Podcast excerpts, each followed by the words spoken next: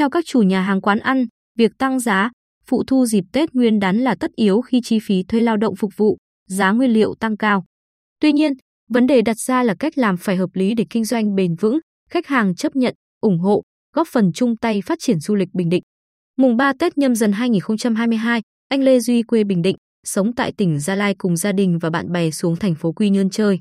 Ghé vào một nhà hàng hải sản trên đường Xuân Diệu, sau khi ăn uống, đến lúc tính tiền, anh Duy và các thành viên trong đoàn đều không đồng tình khi hóa đơn thanh toán là bốn triệu đồng. Nhưng chiếm đến ba mươi phần trăm trên tổng số tiền là phụ thu tăng thêm dịp Tết mà trước đó không có thông báo cụ thể rõ ràng cho khách. Anh Duy góp ý, nếu tăng giá Tết cao so với bình thường thì cứ điều chỉnh giá mới trong menu để khách xem. Khi đồng ý lựa chọn món thì vui vẻ thanh toán, không phải lời qua tiếng lại trong ngày Tết làm bực mình.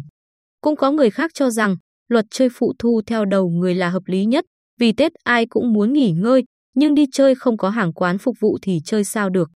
Đưa mức phí phụ thu theo vi ai pi hay bình dân đối với từng cấp phục vụ, còn giá bán theo menu, đồng thời phụ thu và giá bán niêm yết rõ ràng. Theo ông Võ Vinh Ca, Giám đốc Công ty Cổ phần Đầu tư và Xây dựng xê pê, doanh nghiệp có ba nhà hàng Mộc Viên, Mộc Việt, Cơm Niêu Hội An Quy Nhơn tại thành phố Quy Nhơn trong những ngày Tết Quý Mão tới đây. Ngày công lao động phục vụ tăng gấp năm lần bình thường, các chi phí khác cũng tăng, nên từ mùng hai đến mùng sáu Tết, các nhà hàng phụ thu phí phục vụ hai mươi phần trăm. Ông Ca cho biết, mức phụ thu trong dịp Tết được nhà hàng chúng tôi thực hiện nhiều năm qua. Đối với các công ty lữ hành hay đưa khách đoàn đến thì mình gửi thông báo sớm trước, đối với khách lẻ thì nhà hàng thông báo rõ ở trang đầu trong menu đưa cho khách hàng xem.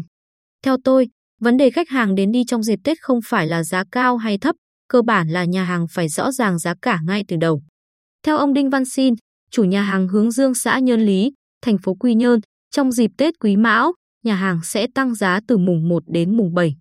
Ông Xin cho biết, các món cố định tính theo dĩa trong menu có niêm yết giá cụ thể tăng thêm từ mười nghìn đến hai mươi nghìn đồng một dĩa.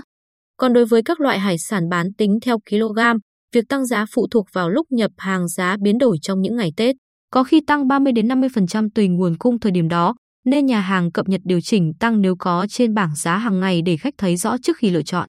Sở Du lịch đã có văn bản gửi Hiệp hội Du lịch Bình Định, các tổ chức, cá nhân kinh doanh dịch vụ du lịch trên địa bàn tỉnh, yêu cầu thực hiện tốt các quy định để phục vụ tốt du khách dịp Tết Quý Mão hai nghìn không trăm hai mươi ba.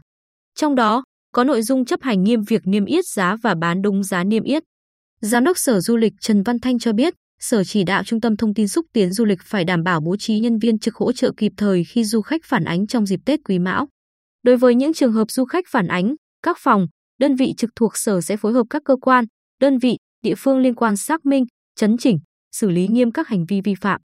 Còn ông Trần Đức Tiến, Cục trưởng Cục Quản lý Thị trường tỉnh, nhấn mạnh các cơ sở kinh doanh dịch vụ ăn uống cần phải lưu ý, dù được tự định giá các món, nhưng sẽ bị xử phạt theo quy định nếu không niêm yết giá, hoặc niêm yết giá không rõ ràng, kể cả tính phụ thu trong menu đưa cho khách hay bảng giá được đặt, treo ở vị trí khách dễ thấy.